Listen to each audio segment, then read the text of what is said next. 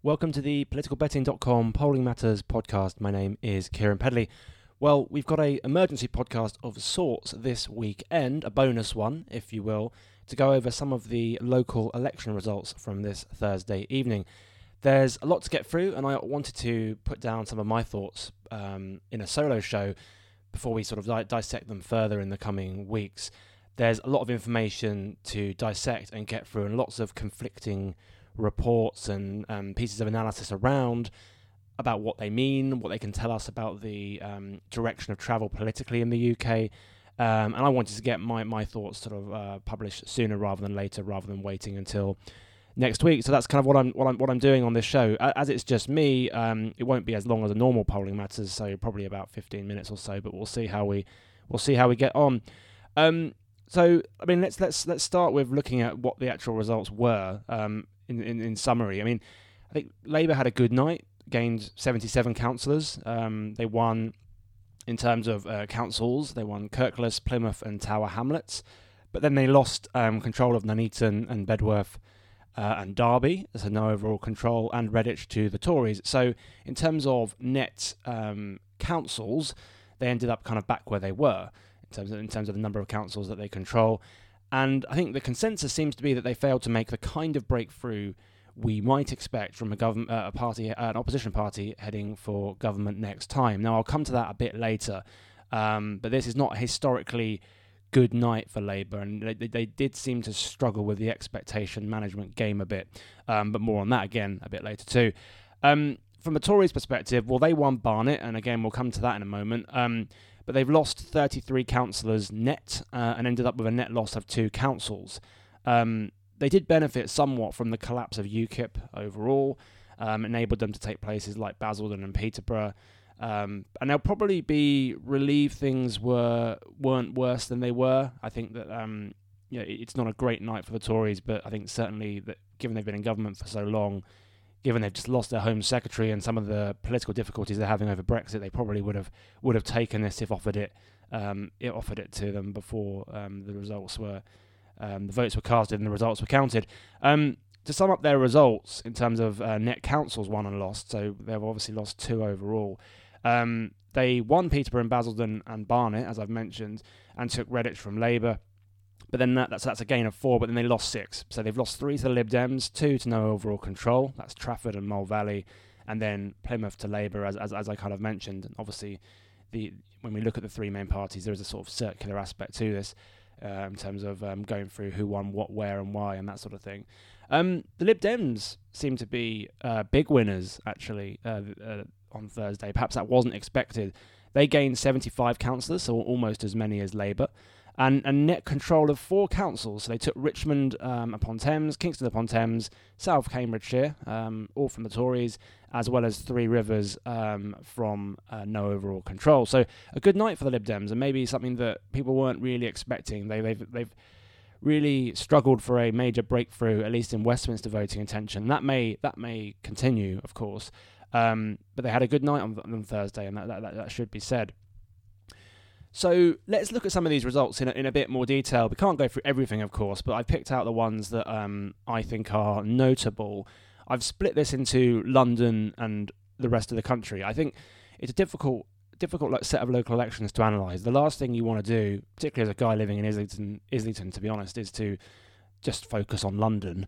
Um, but then, of course, London was a big story. It was, I think, 40 odd percent, I think, of the councillors uh, of the seats that were up were in London. So, I mean, by definition, you kind of have to you have to focus on London a bit, but I don't want to just do that.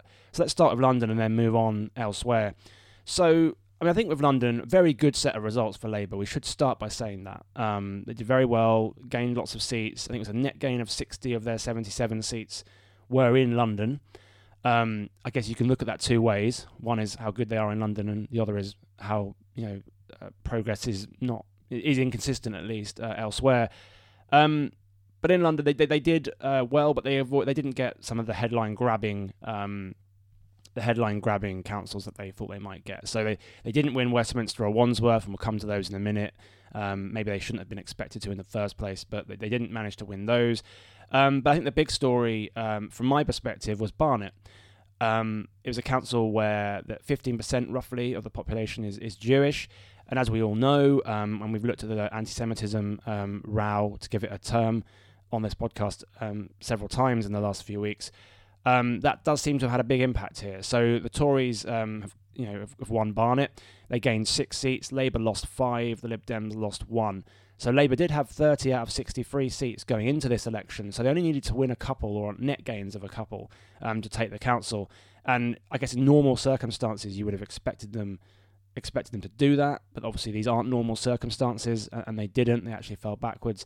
And what struck me um, anecdotally alongside um, the results themselves was some of the journalists on social media commenting about the real strength of opinion they felt in the Jewish community um, uh, about this, as you would expect. I mean, it's, totally understandable, and that really does seem to have cost Labour at the um, at the ballot box. And it does show that there are real world consequences. This isn't a Westminster bubble row. This is something that the Jewish community feels very, very strongly about. Uh, again, understandably, and they're making their feelings known at the ballot box. There are, as I say, real world um, consequences here. This isn't just uh, tittle tattle, and you know it's a row that promises to continue and to go on and it will be interesting to see how Labour deals with that and how, how it responds in the future because clearly there is a problem with Labour and the Jewish community that isn't going away. In terms of other areas of London, I mean, I mentioned Westminster and Wandsworth in my in my introduction. Um, Westminster was something of a damp squid if um, Labour were expecting to take that. I'm, I'm, not sure they were. Um, the Conservatives ended up with 41 seats, uh, losing three. Labour gained three, but they only got 19. So um, no Labour landslide uh, in Westminster, so we can move probably swiftly on from that. Um, I'm sure those Labour councillors will be happy to, the new ones will be happy to be there, of course. Um, Wandsworth was was a was a better story for Labour, although they didn't take it. The Conservatives ended up with 33 seats, down eight. Um, Labour on 26, up seven, um, and then there's an independent, uh, one independent there as well. So I, I want to pause and talk about Wandsworth a little bit because I think that some of the narrative uh, in Westminster and the media is sort of saying, well, um, you know, Labour didn't take Wandsworth. What what a what a bad night for them. But you know, if, if you look at it really, that is a good set of results in Wandsworth. Yes, they didn't take the council, but they are pretty substantial. Um, pretty substantial gains. If you start the night with 19 councillors and you add seven, you, you, know you're getting on for what was that about 40 odd percent or something like that. Um, haven't done the maths there. But adding sort of 40 45 percent uh, of your councillors on top again to what you have I mean, that's, that's, that's a pretty pretty impressive result, and it does show um, you know, Labour making gains in London. It is important, even if it doesn't necessarily manifest itself in, in taking councils uh, in this particular case. Um, London was not all about Labour, though. Um, there were some really fascinating uh, impressive and, and, impressive results for the Liberal Democrats. So I mentioned in the introduction that Richmond and Kingston uh, went to the Lib Dems, but the swings here were inst- were astonishing. So uh, in Richmond, um, the Lib Dems ended up on 39 seats, gaining 24. Um, the Tories on 11, losing 28. Um, and the Greens gained four as well, and, and now they have four seats too. Um, in Kingston, it was a similar similar pattern, big swing to the Lib Dems. So um, Lib Dems have 39 seats in Kingston upon Thames, up 21. Um, the Conservatives on nine, down 19, and Labour lost their only two councillors. So I guess this shows that you know Lib Dems making some not just progress but some really substantial swings towards the Liberal Democrats uh, in certain areas. Um, now, it may be geographically concentrated, but if they can if they can keep that up in other areas of the country, then you know maybe they can take some seats in the future uh, in Westminster because you know first past the post does certainly reward parties that can concentrate their support geographically. So that's something we'll have to um, have to keep an eye out for. Um, we'll come back to Lib Dems a bit later, but outside London, I mean, it's a bit, a bit of a catch-all. I do appreciate, but the picture is um, picture is very different. So I mentioned earlier that 60 out of Labour's net gain, uh, net 77 gains came from London. So you get the sort of idea here. There aren't not really substantial changes in the picture, but as we um, said in our preview, the uh, collapse of UKIP pretty much everywhere. Um, and the unwinding of the UKIP vote, you know, continues apace, and um, you know it creates some interesting scenarios. So let's look at some examples. So in Basildon, um, the Conservatives gained Basildon, as I mentioned in the intro. Um, only a third of the seats were up, um, but the Conservatives end up with 23, up 5, Labour on 12, up 3, UKIP on 5, down 10. So uh, this is something we see sort of the general election. We're seeing it again in some of these local elections. Um, the Conservatives and Labour profiting from UKIP's collapse. The Conservatives, in most cases, a bit more than Labour. Um, and in this case, uh, that was enough to uh, give the Conservatives control of the council with 23 out of 42 seats. So precarious control to some extent, but control nonetheless. Great Yarmouth was another example, uh, a, a, traditional area of strength, of course, um, for uh, for UKIP. I mean, the Conservatives held on to Great Yarmouth, so there's not a change here, but we can still see um, some impact of the UKIP vote collapsing here. So UKIP had 11 out of 39 councillors, almost a third. Now they've got one. So they lost 10, 10 of their 11 councillors. Tories gained six, Labour gained four. Again, bit of a microcosm of what happens in some areas where uh, the collapse of UKIP, you know, going back to Conservative and Labour, a bit more Conservative than Labour though, um, at least in these areas. Where else? Um, Nuneaton. So this is a place that people traditionally cite, along with Swindon, as kind of you know the, the, the key swing seats. Um, the Tories uh, did hold Nuneaton at the last election. No real significant swing against them. I should caveat here, though, that I mean, often it's often the case that parliamentary boundaries and, and local authority boundaries don't necessarily perfectly align. I, I, must confess, I don't know how Nuneaton and Bedworth aligns. I suspect it doesn't with the parliamentary seat. Um, but nevertheless, this was a, traditionally the type of area where you'd expect Labour to be making progress. Um, but they maybe that's not the case anymore. Um, maybe the targeting will be different in the future. But in this in this case, Labour lost eight seats, um, and the, the Tories uh, are, are, are gained nine. So you can see in places like Nuneaton, um, you know, the Tories making progress at the expense uh, at the expense of Labour. So Labour end up on um, 17 out of 34 seats. Uh, the Tories on 16, and Lib Dems on one. So no overall control, although Labour narrowly the largest party there. So before we get on to what all this means, I mean, some other notable mentions I, I should uh, should uh, flag. The Tories did make some gains in some traditional Labour areas, which I, I suspect is related to the Leave vote. Although in a lot of cases it's quite hard to work out how important that is because Labour still remains dominant in many of these areas. So if we give you an example, in Leeds uh, the Tories gained three seats, uh, Labour lost two, but Labour still got 61 out of 99 um, overall. In Wakefield, the Tories gained four seats, Labour lost one, but Labour still has 52 out of 63 seats, although in Wakefield only a third of them were up. Um, so maybe if the whole council had been up, things would have been slightly different. Um, but these sorts of minor shifts aren't all meaningless. So in Derby, um, the Conservatives gained three seats, uh, Labour lost three seats, and now the council is no in no overall control. Um, and where Labour does fall back a bit in the heartlands, some of their heartlands, is not all about the Tories. Um, in Hull, there's another good news story for the Lib Dems.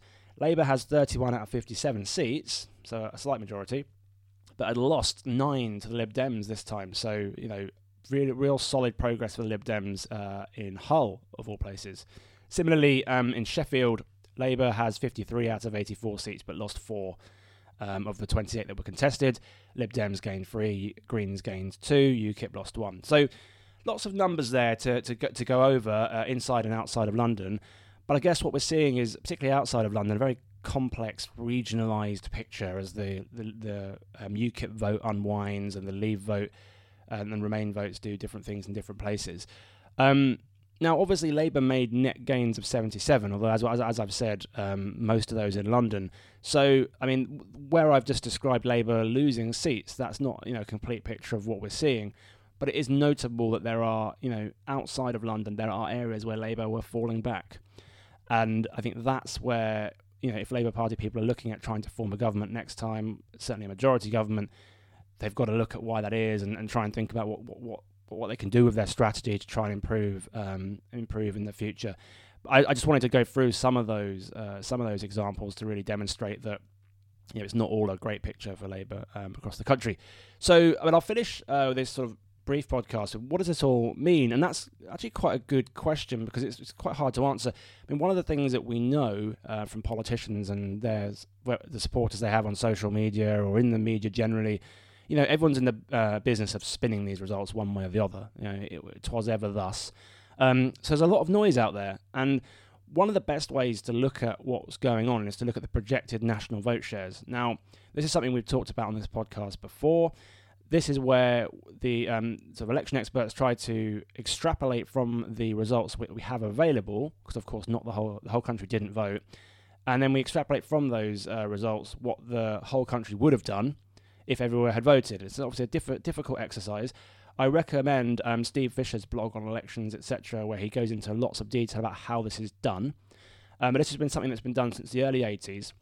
And what we um, what we have is, is basically the two main parties tied. So the projected national vote share from the local elections was the Tories on 35, up six, Labour on 35, up four, Lib Dems on 16, up three, and then other, including UKIP, um, on 14, down 13. So again, that's that really that's the collapse of the um, the UKIP vote there.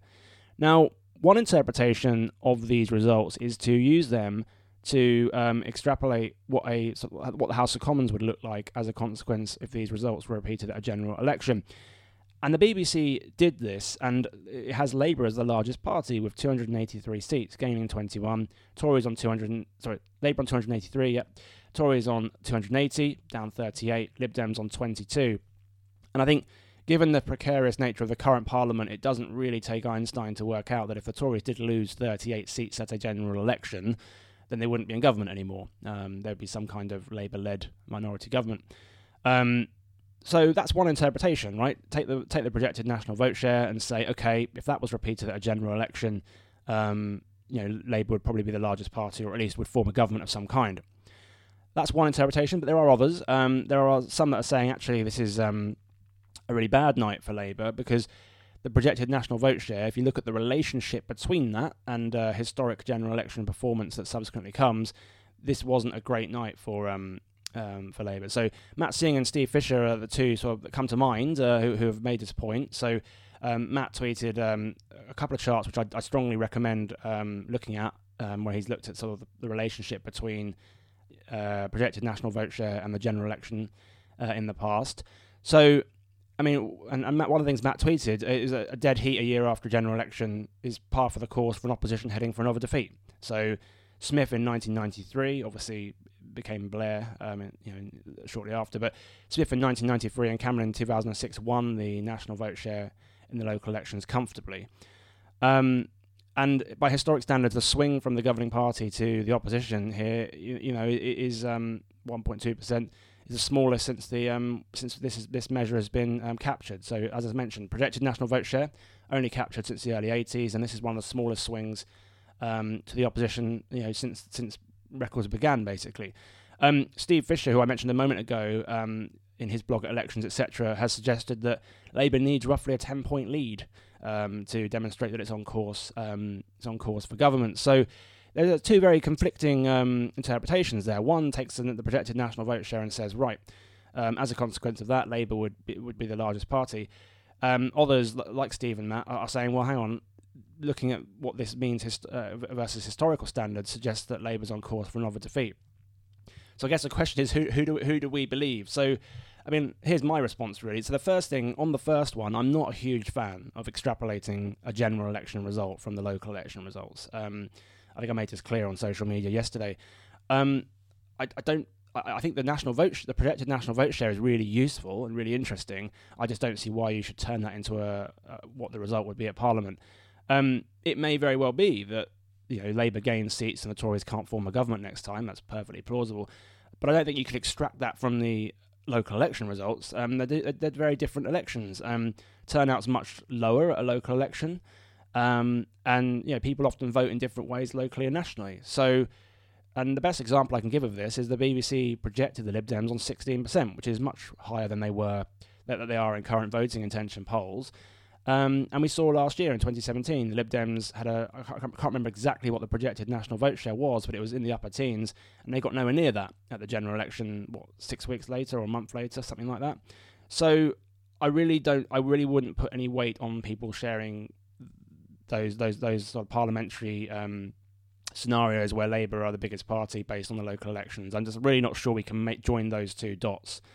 Um, and I think the anyone that says the implicit suggestion from Thursday is that you know Labour's going to win the next election, I, I, don't see how you can get that from this data. It may be true. I just don't think the data necessarily says that. Um, but what about the other analysis that says, okay, this is historically a bad night for Labour? Well, as I, as I sort of allude to, that, that holds more weight for me because such analysis um, recognises that the projected national vote share at a local election and a general election are different beasts, and it's trying to look at the relationship between them. So there's instinctively it makes more sense. Um, and you know, Labour should be concerned that by historical standards, Thursday was not a great night for them, um, and they don't seem on course for a general election win based on that. But if you can feel a butt coming, um, it's because there is. I mean, and there's a few things I would point out here. The most obvious one, and I think it, it may it may irritate some people, is that you know 2017 gives us a very recent case study of how the local elections, which pointed to Theresa May having a landslide, and the general election that followed were very different. So the local elections pointed to Theresa May doing extremely well, getting the big majority she wanted, and that obviously subsequently didn't happen because of the nature of the campaign. Now, there's always an exception that you know uh, to the rule, and it may very well be that that was a one-off and that was a fluke, but it should at least give us a pause as to when you know how much we can really extrapolate between local and general elections. That's all I would say. I'm not saying let's dismiss it, but I think that we should pause as a as, as a result of that very recent example of the connection being weaker than we might have uh, thought. But that really isn't the main point I would make when trying to uh, uh, analyze Thursday and what it means. Um, my main point is there's a very very specific political context right now. Um, which means there's lots of uncertainty around on big, big issues and therefore trying to figure out what's going to happen in the future, and particularly on the basis of these local election results, is difficult. I still think the local election results are really interesting because they, they are real world votes and they're another data point that we can look at alongside the polls to see what's happening. But there's a number of reasons we can't inter- overinterpret the significance of them. I mean, the first is the, the reality at Westminster is that the government's negotiating Brexit without a majority. Um, Brexit's the biggest issue of a generation it isn't clear how the government's going to square um, opposition to a customs union and the Irish question. Um, this makes the situation in Parliament in terms of votes and you know who goes where in, in various votes on particularly the customs union really unpredictable. Um, and therefore it makes the stability of the government um, unpredictable and the timing of the next election unpredictable. And there's, so there's so much unpredictability, which I guess you're subtly picking up, that how can how can you really necessarily say that because the projected national vote share was X in uh, the 2018 local elections, that means Y for a future general election? I mean, it's, it's very very difficult to do that. Um, Theresa May is the other point. So it's not remotely clear she's going to be the Tory leader at the next election. Most people think she won't be. I mean, she, she might be, depending on the context of, of that election again. So she might have to uh, she might have to face the electorate, as it were. Um, so when we're looking at things like her leader ratings and how she leads Jeremy Corbyn on the best prime minister rating uh, with YouGov by 10 points this week, um, how much does that matter? You know, um, it's hard to say. Um, we don't know who the next leader is going to be if there is a new one. Now, one thing I hear a lot of people say is that, well, the Tories will win next time because they're going to get rid of Theresa May, they're going to get someone in that's good and um, really electable, and then they'll wipe the floor of Jeremy Corbyn. I, I increasingly hear that from people on the left and the right. But what I don't hear is who this person is. Um, it could be that Michael Gove is the next Prime Minister, or Jacob Rees-Mogg, or Boris Johnson. These are all plausible um, people that, could end up being the next PM. None of them are particularly popular. Um, so I don't know you can necessarily say, let's say Michael Gove or Boris Johnson um, becomes Prime Minister. Are they more electable than Theresa May? Maybe they're less. So the point is, we don't know who that leader is going to be, regardless. I mean, it doesn't. It doesn't. This podcast isn't about predicting who it will be. Um, and again, so that means okay, the, future is uncertain again. And I think the final reason that we need to be really cautious is that okay, we can project the national vote share based on local elections this week, but these local elections were only in England. Um, Scotland and Wales are going to have a big say in the next general election, um, given that it seems like majorities are um, for either the Tories or Labour are ways off. Um, now, Wales, you know, very important, but Scotland in particular, we've seen such volatility between 2015 and 2017. And it's not an exaggeration, is it, to say that you know Ruth Davidson's performance and the Scottish Conservatives' performance in 2017 has literally kept the Tories in power in Westminster. But will they do that again next time? We don't know, and we don't. Thursday can't really tell us anything about that whatsoever. Um, so this is a pretty major major data point missing from um, Thursday's results if we're trying to extrapolate what might happen next time.